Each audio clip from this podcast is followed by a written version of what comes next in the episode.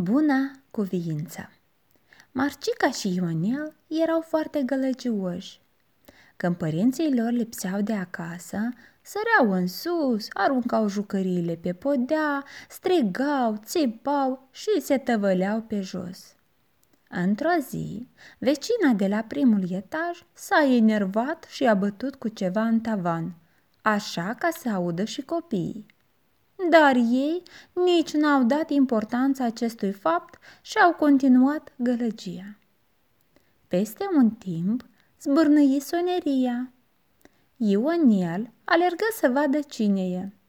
Aflând că e vecina, a vrut să deschidă, dar Maricica strigă, Nu deschide! Părinții ne-au spus să nu deschidem nimănui. Ce doriți?" întrebă Ionel un pic de bună cuviință. Ionel nu știa ce e aceea bună cuviință și privi întrebător la Marcica. Surioara ridică din umeri, arătându-i că nici ea nu știe. Nu avem, răspunse Ionel. Veniți de seară când vor fi părinții acasă. Auzind aceasta, vecina se întoarse și plecă. Seara, când mama veni de la serviciu, îi întrebă pe copii ce-au mai făcut și dacă au fost cu minți. Marcica sări cu vorba prima. Mămică, noi am fost foarte cuminți, dar te rog să ne spui ce înseamnă buna cuviință.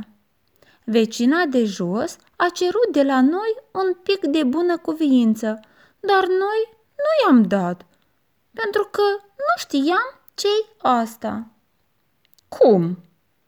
Vecina a venit după bună cuviință? Ia să-mi spuneți repejor, cu ce v-ați ocupat voi astăzi? Am citit, am desenat. Mai departe? întrebă mama.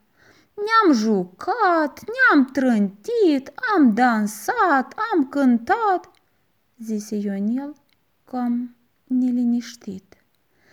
Iată de ce a venit vecina după un pic de bună cuviință. Acum e clar. Ascultați-mă atent, copii. Buna cuviință înseamnă rușine, sfială, modestie, omenie. Înseamnă că noi am făcut ceva foarte urât, zise Marcica.